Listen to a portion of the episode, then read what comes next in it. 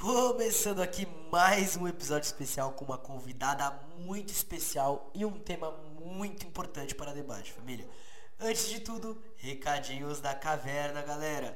Não se esqueçam de seguir a gente nas redes sociais para ficarem atentos aos debates, aos lançamentos de episódios, as edições que a gente tem feito, as mobilizações que a gente divulga. Então sigam lá, arroba morcego, marcos, no Instagram, no Twitter e também no Ticoteco, tá?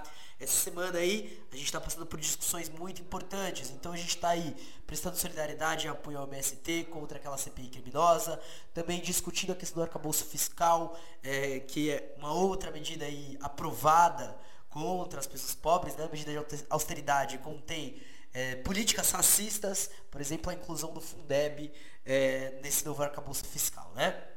Bom, galera, além disso, se você curte aí o nosso podcast, é importante que você apoie. Então a gente tem aí nosso apoio coletivo, apoia.se barra caverna morcego, e o nosso Pix, podcastmorcego.com, que a partir de um real você pode fortalecer em qualquer uma dessas plataformas e ajudar a caverna. Lembrando que a gente está em campanha agora para conseguir um material novo para a produção melhorar, né? Pra gente avançar aí rumo aos três anos de Caverna do Morcego. Além disso, é importante que vocês sigam a gente nas redes sociais, ah, nas redes sociais, não, perdão, nos sites de live, tá? A gente tá ao vivo na Twitch e no YouTube pelo menos duas vezes por semana. Uma vez assistindo One Piece e outra vez tendo alguma leitura e discussão. Esse episódio provavelmente vai ser lançado após a segunda live de Pedagogia do Oprimido, que é o livro que a gente está começando. Então não deixa de acompanhar a gente aí nesses sites e ficar atento aos debates que a gente está fazendo, que tem muita coisa boa rolando em live, tá? Lembrando que é uma leitura e discussão e a outra é assistindo e discutindo ali, trocando uma ideia sobre anime. Muito bom, tá? Bom demais. Lembrando também que temos desconto de 20% em qualquer produto da autonomia literária. Hashtag morcego da autonomia. Então não deixe também de ir lá no site fazer suas compras, qualquer produto com 20% de desconto tá bom? Mas agora o palco da nossa convidada, bora dar um salve pra ela e até mais.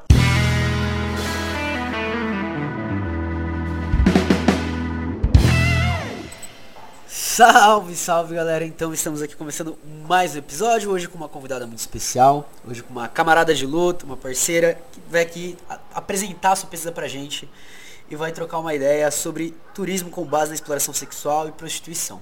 Bom, camarada, antes de tudo, eu ia pedir para você se apresentar pra galera, falar quem você é, de onde você vem, até onde pode falar, né? É lógico. E aí a gente vai entrando no assunto aos poucos. O palco é seu, camarada. E aí, galera? Bom dia, boa tarde, boa noite. É, eu sou a Blasfêmia, eu sou daqui de Diadema, do Grande ABC. Faço Ciências Sociais da Unifesp. Essa pesquisa foi desenvolvida, na real, na minha outra graduação, quando eu fiz turismo. E eu fiz também com uma amiga minha, inclusive quero dar um salve para ela, Natália, que ela fez essa, essa pesquisa comigo. E é isso, eu sou mãe. Então, salve aí para todas as acadêmicas pretas e mães. E é isso. Perfeito, camarada. Então, é, como eu falei, né, a gente não tem um roteiro aqui na caverna para seguir, é para você apresentar essa pesquisa. Mas então já queria dar um pontapé inicial para uma coisa que você falou um pouco antes da gente começar a gravação, né? Que é, não é uma versão do turismo, por isso que tem esse nome extenso e tal, que eu nem sei como vou encaixar no título, a gente vai dar um jeito. E aí eu queria saber então, o que, que já diferencia, como que você pensou nesse tema, algumas coisas assim que me deixaram já meio aguçados aqui, tipo, porra, interessante, temos coisas interessantes aqui para falar. Então, velho, é, a ideia foi quando tava naquele auge do feminismo, sabe? Lá em 2016, 2015. E eu tinha acabado de parir a Luna. A Luna tava com um, dois anos, sei lá. E tava uma treta gigantesca entre o feminismo radical, o feminismo liberal, sobre a prostituição, se ela era ou não era uma coisa empoderadora, ou se era uma coisa, um estupro pago, entendeu? E aí eu resolvi ir atrás de pesquisar, né? E aí, como encaixar isso ao turismo? Eu percebi que ninguém pesquisava sobre o turismo né, sexual, entre aspas, dentro, dentro da, minha, da minha bolha. Então, eu fui atrás. O turismo sexual, ele não é uma vertente, porque ninguém paga para para fazer. Tipo, não é igual ao turismo de idoso, não é igual ao turismo LGBTQIA, não é igual ao turismo cultural, não. Tipo, não é uma coisa que é legal, não é uma coisa que é legalizada. É uma coisa, inclusive, que é crime. Então, ele é, é uma coisa que você coloca ali dentro justamente para você criminalizar. É o turismo com base na exploração sexual de pessoas, né? E, inclusive, quando eu fui pesquisar, é, tinha muita coisa sobre criança pouquíssima coisa sobre mulheres adultas, entendeu? Então foi muito difícil achar. É, então foi mais ou menos esse caminho assim que eu segui. Foi, foi por aí. Caralho, que doideira. É, agora faz muito sentido, muito sentido. É, entendi. É, então, agora vamos realmente entrar aí na sua pesquisa. É, não sei se você prefere uma coisa mais formal, né? Porque quando você faz, você faz hipótese e tal, não sei o que, eu não gosto tanto dessa desse jeito tanto assim da academia. Mas aí, por onde você quer começar pra gente falar sobre a sua pesquisa? Então, velho, eu vou. Eu tava pensando em fazer um resumo, basicamente, porque a gente fez uma, um compilado de. É um compilado teórico mesmo, para a gente entender basicamente como que nasceu a prostituição, né? Porque a prostituição, ela, ela nasce junto com a propriedade privada, basicamente, entendeu? Então, o que acontece? É, a gente tentou entender as questões de gênero, do patriarcado, da violência, tudo junto ali dentro, e a pesquisa ela abrange todas as áreas das ciências sociais, basicamente, tipo antropologia, sociologia ciência política. É basicamente isso. E aí, a gente no fim. e a gente no fim percebeu que, na real, a gente buscando uma resposta, percebeu que o Estado ele faz um eterno enxuga-gelo, porque ao mesmo tempo que ele dá a mão assim para tentar resolver o problema, ele né, faz nada basicamente com essas mulheres, sabe? Não dá uma assistência, é, deixa elas, não, não há uma, uma regulamentação da prostituição, por exemplo, né? Então é um eterno enxuga-gelo ali. É este o rolê. Caralho, entendi. Então vocês é, não buscaram só é, esse lado que a gente geralmente olha de, ah não, beleza, vamos entender então é, o que acontece com as pessoas, mas fez também a relação do que acontece dentro dessa questão das pessoas com a relação da dominação do Estado. Exatamente, exatamente. E é tipo uma questão muito histórica realmente, assim, ó, tipo, é do início dos tempos até agora, tá ligado? Então a gente começou lá atrás, tá ligado? É, do porquê que a prostituição existe e por que, que elas se prostituem. Então a gente começou lá atrás mesmo, assim, ó, tipo, a gente pegou Engels e a Evelyn Reed, que é uma, estu é, uma estudiosa do Engels, né? Então ele explica como é que é a criação né, da propriedade privada do Estado da família e como é que a família monogâmica se cria. Algumas pessoas aqui já devem saber, você já deve saber, mas para quem não sabe, é basicamente a ideia de, de colocar pessoas em pequenos cubículos, né, para cuidar de um para o herdeiro cuidar da, da, propriedade privada, é basicamente isso. Mas antes disso, na sociedade histórica, as pessoas eram. não existia monogamia, né? Eram, uma, eram grandes famílias, não existiam pais, é, todo mundo cuidava de todo mundo, e era isso. Então, a partir do momento que você aprisiona uma mulher dentro de casa e deixa ela so, sozinha ali, solitária, para cuidar dos filhos, da casa, e, enfim, você basicamente começa a repreender ela de alguma forma, né? E aí começou a nascer o patriarcado dessa forma. E a partir dessa, dessa, dessa, dessa estrutura da antropologia, a gente, a gente continuou, por exemplo, entendendo também a repressão sexual. E aí a gente pegou a Marilena Chauí, que é maravilhosa, perfeita, essa mulher. e ela fala toda, toda a questão da repressão sexual. Ela tem um livro só sobre repressão sexual feminina. E, resumidamente, ela, ela coloca o que, que é a repressão sexual. Né? Ela é uma repressão que é moral e, né, feita de diversas formas, mas principalmente pela igreja, pela, pela moral e, enfim, tem, tem diversas formas de você repreender uma pessoa, mas principalmente assim é pela sociedade em si, tá ligado? A sociedade reprime a mulher. E quando a gente começou a ler, é, eu, eu, lembrei do, do, de várias outras questões, assim, né? Em, em relação a, a, repreender sexualmente. É, inclusive, quando a gente fala dos trabalhadores mesmo. Por exemplo, quando a gente vai falar sobre. Tá, eu vou dar uma pausa. Eu tenho que pegar a cola. Quem faz, quem faz. Mas é, é, é, bem interessante onde a gente chegou, porque nessa fita de estudar um bagulho que acontece, né? Que, que, você tá analisando agora e tal, que é até difícil de você achar, né? Como você falou, de você achar as mulheres, ou de achar relatos e coisas do tipo. Vocês voltaram pra uma coisa que você olhar e falar, ó, a sociedade ela tá sendo construída dessa forma para manter esse tipo de opressão que tem como base verdade privada e tal, não sei o que. E vai ter como foco esses grupos e tal, a partir de tal, tal. Eu tô tipo assim, caralho, mano, realmente está tudo conectado. Eita porra.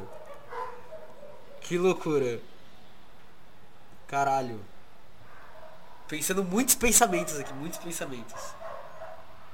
Mas enfim, pode continuar. Tô, tô amando, eu vou ficar, eu vou ficar quieto porque eu tô amando. Tô, tá fantástico, tá fantástico.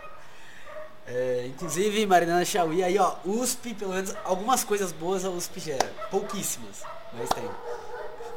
Tem algumas que a academia gera, né? Uma ou outra. então, aí a gente fala também da, da questão da divisão sexual do trabalho, né?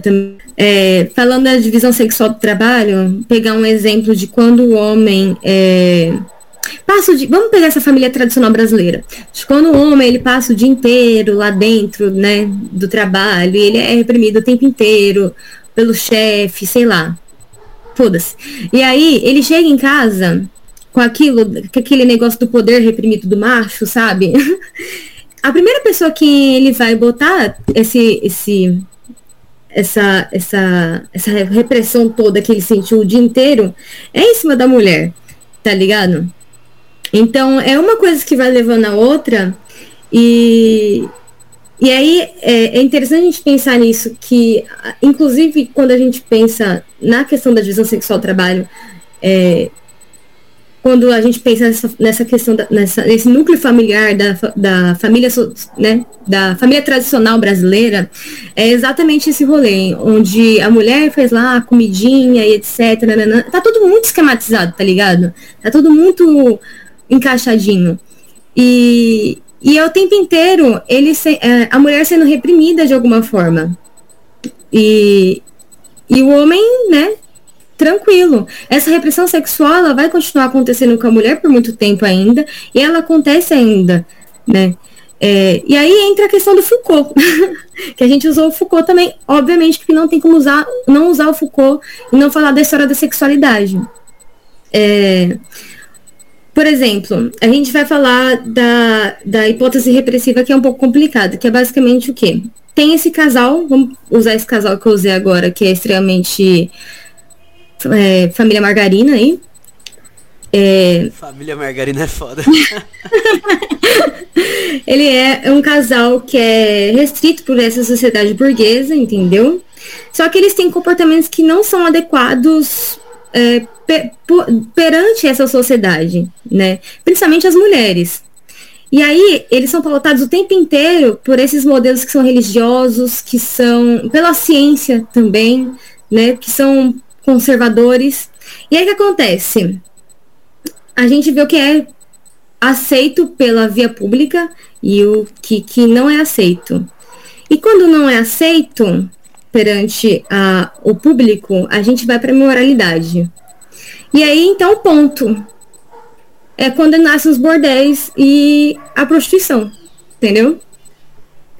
É aí que nasce a prostituição, basicamente. Tipo, quando a gente não consegue, quando o homem não consegue mais é, viver aquela vida imposta do casamento, da religião que, a, tudo isso foi imposto o tempo inteiro, desde o início do tempo, e tenta sair de alguma forma.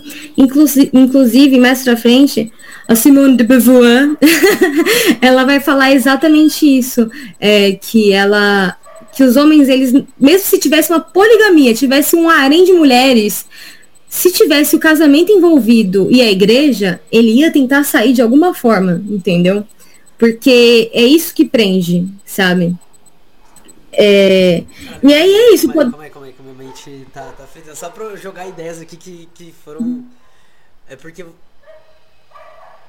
Parte de um bagulho da própria estrutura da sociedade que se forma isso entra também numa questão subjetiva da própria formação das relações de é, padrão, assim, que se formam, tipo, ah, não, o homem ele tem que ser isso, isso e isso, a mulher tem que ser isso, isso e isso. Isso ajuda na própria reprodução da sociedade. E entra do caráter legislativo de instituições como igreja pro caráter moral. Caralho. Mano, nossa, não, minha mente tá dando assim, Tá porra. É, mano, é muito louco. E tipo, quando a gente foi lendo e foi é, é, tipo, você vai encaixando os quebra-cabeça, assim, as pecinhas, e você vai falando, meu Deus do céu! É por isso que é, entendeu? É muito doido. Caralho, não, puta pesquisa, caralho. Mas pode continuar, pode continuar. Então, o poder e a sexualidade, eles estão intrinsecamente ligados, tá ligado? Então é isso. É, o capitalismo, ele tem o cuscuz na mão e o, a manteiga. É isso. Se você tem dinheiro e tem o sexo, você tá pagando ali a pessoa. E aí o que acontece? A, a mulher, ela vira objeto, né? Ela vira objeto e capitaliza ali a, imo, a, a imoralidade. É isso. Então, homens que querem fugir do casamento ruim, ou meninos que querem se iniciar na vida sexual, eles correm para esses lugares, enquanto a sexualidade feminina é o tempo inteiro repreendida. E isso acontece até hoje. Né? E aí a gente começa a entrar para um, outro caminho, e a gente vai entrar agora mesmo na questão da prostituição. É, o Foucault, também no livro, acho que no segundo livro, ele tenta entender os motivos para a prostituição. Por que, que as pessoas entram na prostituição, principalmente as mulheres. E aí ele chega à conclusão que realmente tem a ver com os motivos financeiros.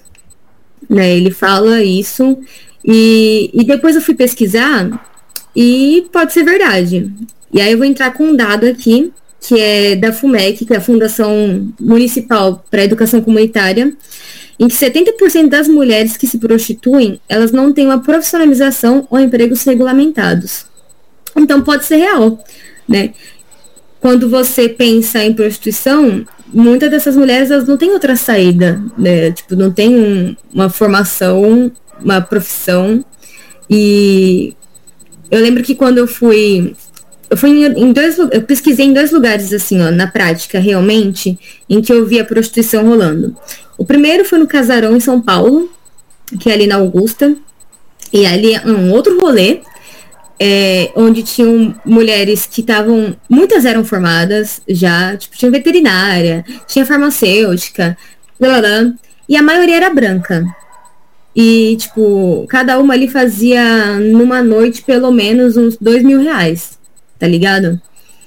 E olhando ali em volta, naquele meio de mina branca, só via uma negra e ninguém chegava na mina negra. Sabe? É, ao contrário do que a gente viu no lugar que a gente pesquisou, porque a gente pesquisou ali na zona portuária de Santos, que é lugar, um dos lugares que mais tem prostituição na Baixada Santista. É, isso. E aí, tipo, a maioria é preta e a maioria não tem nenhum tipo de formação tá ligado? E é o que ocorre na maioria do Brasil. Na maioria do Brasil não é, é, formada, não é a maioria branca, e não tá ali dentro de uma casa, né? Sendo paga, paga por dois mil reais a noite. Tá ligado? Não é a realidade da maioria das pessoas que se prostituem. Não é. E aí. E aí é isso, tipo, é, é uma outra realidade. E, e aí, assim, a gente foi pesquisando, foi pesquisando, e foi é, em, também em lugares que Ah, tipo, lugares municipais que pesquisam isso também, que vão atrás, tá ligado? De querer saber e tal. E aí, tipo, ele. Do, esses lugares de assistência que. Isso, tipo isso.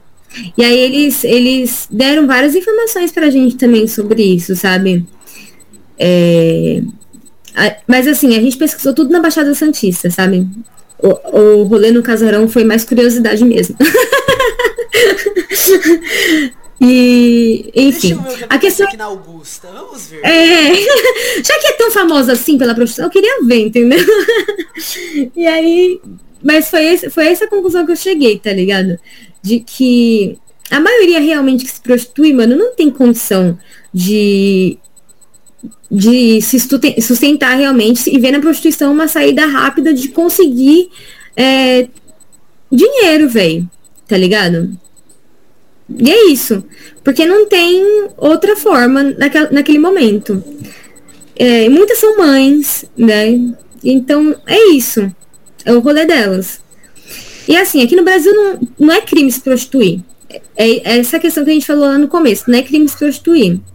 O que é crime é a terceirização desse serviço. Que é quando alguém vai pagar você e pegar você e vai pegar seu dinheiro. Ou seja, ser cafetão de você, entendeu?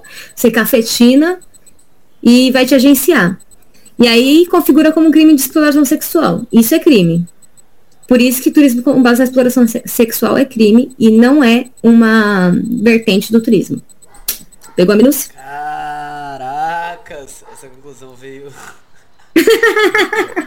é, mas é uma coisa interessante que você fala que eu estava até vendo, é, acompanhando alguns, algumas, alguns, alguns debates, algumas discussões sobre isso, é, porque o que acontece na população trans é que recorrem à prostituição, até porque muitas vezes não são nem aceitos em empregos e por aí vai. Então, assim, isso que você está falando tá fazendo total lógica, assim.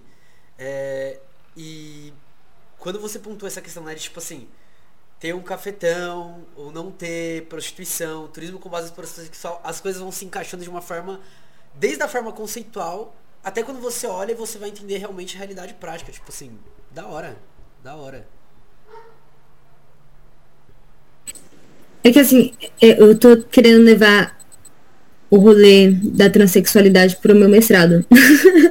Porque eu acho que é um rolê muito maior, muito mais abrangente, que eu preciso de muito mais cuidado pra, né, para olhar. Então, mas é, é muito pior porque é, em qualquer momento, tá ligado? Em qualquer lugar que elas que, que elas passem em relação à marginalização, é, vai ser pior para elas, tá ligado? Tipo, já é muito difícil você ser LGBTQIA mais pequena, entendeu? Aqui no Brasil. Então, sendo uma pessoa preta ou sendo uma pessoa que foi expulsa de casa, pessoa sem dinheiro, pessoa pobre, tá ligado? É, vai ser tri pior. Então não tem que fazer, né? É muito complicado. É bem complicado mesmo. E isso perpassa várias questões que eu ainda quero estudar, tá ligado? Então, tipo, é, é, é, é, muito pior, tá? O bagulho é muito lá embaixo, mano. É, muito, é uma crise humanitária real, assim, ó, velho. Real. É, é muito lá embaixo mesmo. E quando a gente fala, quando eu falo de olhar realmente com cuidado, é nesse sentido, tá ligado? Porque quando eu comecei a estudar, eu sabia que eu ia ficar afetada. sabia mesmo, porque é muito pesado. E é entender que não são só objetos de estudo, são pessoas, são vidas de pessoas, né? E você precisa de muito cuidado para entender isso. É, tem uma antropóloga que fala exatamente isso, que é a Lila Abu Lugard, eu acho. E ela fala exatamente isso, que tipo, você precisa de muito cuidado para você não ser é, o europeu que vai chegar lá e tocar e falar assim, ah, eu tô aqui em cima e você tá embaixo, entendeu? E não é assim que funciona, sabe? Então é isso, eu acho que é chulei. Caralho, eu total do assunto, mas é isso. Mas é interessante pra gente observar realmente essa relação do, do, capitalismo com a crise humanitária, da propriedade privada com a crise humanitária, da cidade patriarcal com a crise humanitária. Tipo assim, tá tudo ligado ali, tipo, e desenrolando, e aí às vezes a gente olha e fala, nossa, mas por que está acontecendo isso? Vamos estudar aqui. Aí você fala, caralho! Ah, meu Deus!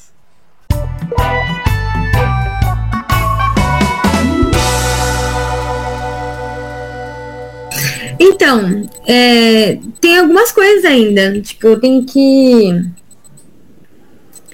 Para finalizar o rolê aqui, eu tenho que mostrar como é que o Brasil lidou com todo o rolê da prostituição, né? E do turismo sexual. Porque falar de prostituição é este rolê, né? Que a gente entendeu que é, a gente foi. As mulheres são marginalizadas o tempo inteiro, né? E, e que está completamente ligado ao capitalismo o tempo inteiro. E aqui no Brasil é um, um, um, negócio muito específico, porque tem a questão da raça, que é muito forte, né? E tem esse recorde de raça. Então eu fui diver, atrás de diversas, oh, diversas fontes, né? Porque eu, como a mina preta, eu fui atrás disso. Só que é muito difícil de achar. É, eu comecei tentando achar lá atrás e eu achei, tipo, a representação da Rita Baiana, tá ligado? Que é aquela mina sensual e etc. E aí também aquele corno lá do Pero Vai de Caminha também descreveu a gente como as índias de, de peri... Como é que é? Ai, mano, o modo como ele escreve a gente é bizarro. Mas sempre são os negócios. Agora. E eu não sei se eu fico feliz ou triste, eu acho que eu fico mais feliz, assim, tipo. sempre são os negócios como mulata, moreninha, sabe? E aí vai piorando, assim, é, tipo, você abrir o X-Video, vai estar tá lá, Brazilian Women, negras, mulatas, etc. Vai ter uns negócios assim, é tipo muito maluco. E essa ideia como sexo fácil é embutido na gente, sabe? E, e em contrapartidas, a gente serve apenas pro sexo mesmo, entendeu? Porque pro casamento, é, a galera não tá afim de assumir a gente. Isso são dados mesmo, tipo, em, 2000, em 2010 saiu uma pesquisa que as, as mulheres negras são as que menos casam, sabe? E, e é isso, entendeu? E a gente continua aqui. E assim, também saiu o, um dado que as mulheres negras são as mais marginalizadas no Brasil e também são a maioria no Brasil. E também explica o fato de que a maioria na prostituição aqui no Brasil é preta. Tá ligado? A maioria na prostituição, quer dizer, no Brasil é preta. E, e que também é uma herança da escravidão, né? E é, falta, e é falta de assistência de um Estado omisso o tempo inteiro e que para essas mulheres o que resta mesmo é vender o corpo, tá ligado? Porque não tem outra saída. É, e essa imagem mesmo dessa, dessa nossa de mulheres sensuais, gostosas, etc., é carregada de estereótipo desde a colonização. Então, assim, o que, que o Estado brasileiro fez? tá preparado? Pega o fio. Bom, a gente já imagina as merdas que vem, então acho que já estamos preparados. Eu gosto de falar das merdas do Estado. Como eu disse, a exploração sexual é uma coisa que configura o crime no Brasil, certo? Então, quando alguém está sendo financiado contra a vontade, é crime. É... Tá. Então, o que acontece? O Brasil, ele começou ali na década de 60 a vender junto com uns folders, né? É, tinha uns folders com uma paisagem da, do Corcovado, do Cristo Redentor, do mar, papagaios. E sei lá, do nada uma bunda, tá ligado? Essa, essa a gente estudou na escola. Essa a gente estudou na escola. Então, assim, há muito tempo é vendido e reforçado esse estereótipo o tempo inteiro, entendeu? O tempo inteiro. É, é muito maluco. Por isso que eu fiquei muito brava quando a Anitta fez aquela coisa lá, né? De ir pra trás da moitinha e fazer um tubireps com o menino preto, entendeu? Porque, assim, ela é hoje em dia ela é a maior representação da música no funk fora do Brasil, tá ligado? E, e ela mete uma dessa, sabe? É mais ou menos falando, ó oh, galera, entendeu? Olha um homem preto aqui, eu fazendo sexo com ele. Todo mundo vendo. O mundo inteiro vendo. é, pô, é você forçar novamente um estereótipo que já tá sendo reforçado há milhares de anos, de anos, tá ligado? É indefensável. Sinto muito. E eu gosto dela. então, assim, o é, que, que o Estado fez depois disso? Depois de fazer essa merda? É, em 95, vou pegar minha cola porque eu não vou saber de, de cor. Em 95 houve uma Assembleia Mundial sobre a Prevenção do Turismo Sexual em Cairo. É, em 90 eles já começaram a parar de fazer isso com prevenção justamente ao turismo sexual, entre muitas aspas. De 2013 a 2016, o Código Mundial de Ética do Turismo foi estabelecido com uma seção só para o combate ao turismo sexual e também adicionar o código ao Código Penal Brasileiro como crime o turismo sexual no artigo 231. E mesmo assim, parça, é difícil. Tipo, principalmente quando a mula do ex-presidente me soltam quem quiser entrar e transar com nossas brasileiras pode vir, tá ok? É foda. Mas enfim. É isso. É, é, é até muito louco, porque uma coisa que você falou, né? Você falou tipo assim, Atualmente existe uma omissão e falta de assistência. E tudo que você falou que buscava, entre aspas, falar sobre essa situação é no sentido penal da situação de tipo assim, ó, não, a gente vai colocar na Constituição aqui, ó, é proibido e tal, não sei o que. Assistência? Que se foda! Não, galera se vira a partir daí, já era, estamos fazendo nossa parte. Então, aí entra a parte, a parte final, assim, que a única coisa que começaram a fazer foi colocar é, a prostituição como uma ocupação na no Código de Ocupações Brasileiras, uma coisa assim. E o Jean Willis, ele, ele, colo, ele colocou um PL para tentar colocar ali dentro do, do, da Câmara, é, um PL chamado Gabriela Leite, que basicamente dava o um mínimo de direitos, regula regulamentava a prostituição, etc, etc. Mas ele não foi pra frente. O João Willis também tá foragido. Sabe? Ah, não, e o John Willis, então ele, é isso. ele teve uma fase boa, depois que ele fez a primeira merda, foi só merda. É, então, mano, foi só. Dali pra frente foi só pra trás, né? Que coisa doida. coisa doida. Mas então, e aí é isso, mas eu acho que assim, eu, Blas, eu acho que, tipo, devia conversar com as minas, tá ligado? Porque muitas gostam da ideia e muitas não gostam.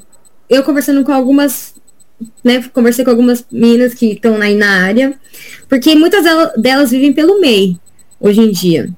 Então, é uma ideia que devia ser debatida com elas, sabe? E no fim eu cheguei à conclusão que não é estupro, estupro pago igual a Rádio fala também, e que não é, é empoderamento também, entendeu? É, basicamente a, a personificação do patriarcado é prostituição, tá ligado? É, ainda mais se você é uma mulher preta, né? E eu, como anarquista, pensando em política pública, é até engraçado falar isso. É, agora, essa... eu quero ouvir. Agora, agora ficou, já tava interessante, agora ficou mais. Mas assim, pensando em política pública, essa realidade não mudaria agora. Ela não mudaria, tipo, só mudaria de outra forma, sabe? Não é tipo, também só regulamentando não adianta nada se regulamentar e, tipo, não fazer nada, entendeu? Deixar elas do mesmo jeito, né? Eu acho que tem que dar dignidade minimamente. É, botar cultura, educação, esporte, blá, blá, blá, curso para essas minas também, sabe? Profissionalizar. Tirar, dar uma outra chance realmente para essa galera que não tem outra chance agora, né?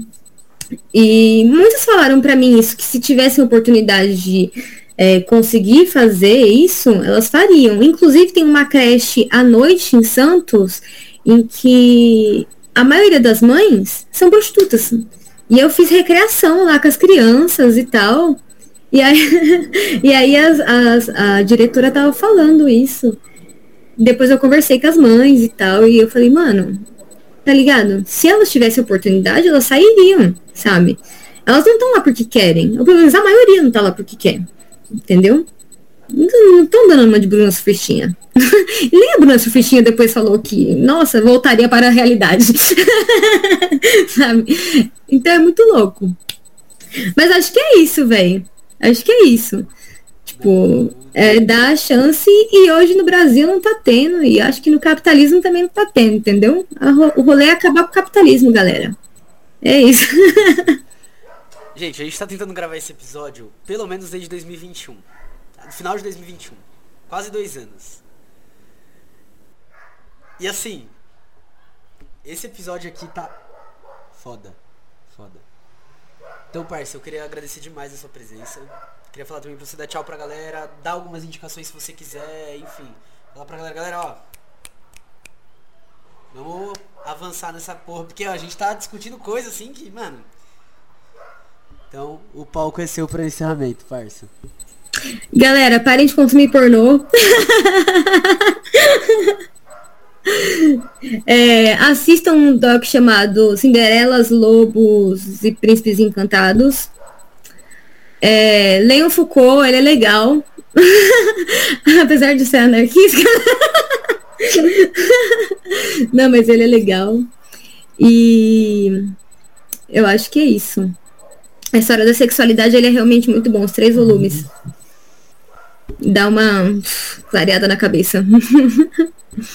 é isso, família. Queria agradecer a presença de quem ficou até aqui. E, enfim, tudo aí sobre, né, se, se a Blas depois quiser passar as redes vão estar na descrição, as minhas redes vão estar na descrição, como apoiar o projeto, e compartilha o episódio, divulga, começa a debater nas redes também, vai levando o bagulho pra frente, vai fazer pesquisa também, quem tá na, na já pode fazer pesquisa também, e bora lá. É nóis, família, tamo junto, brigadão, até mais. Falou!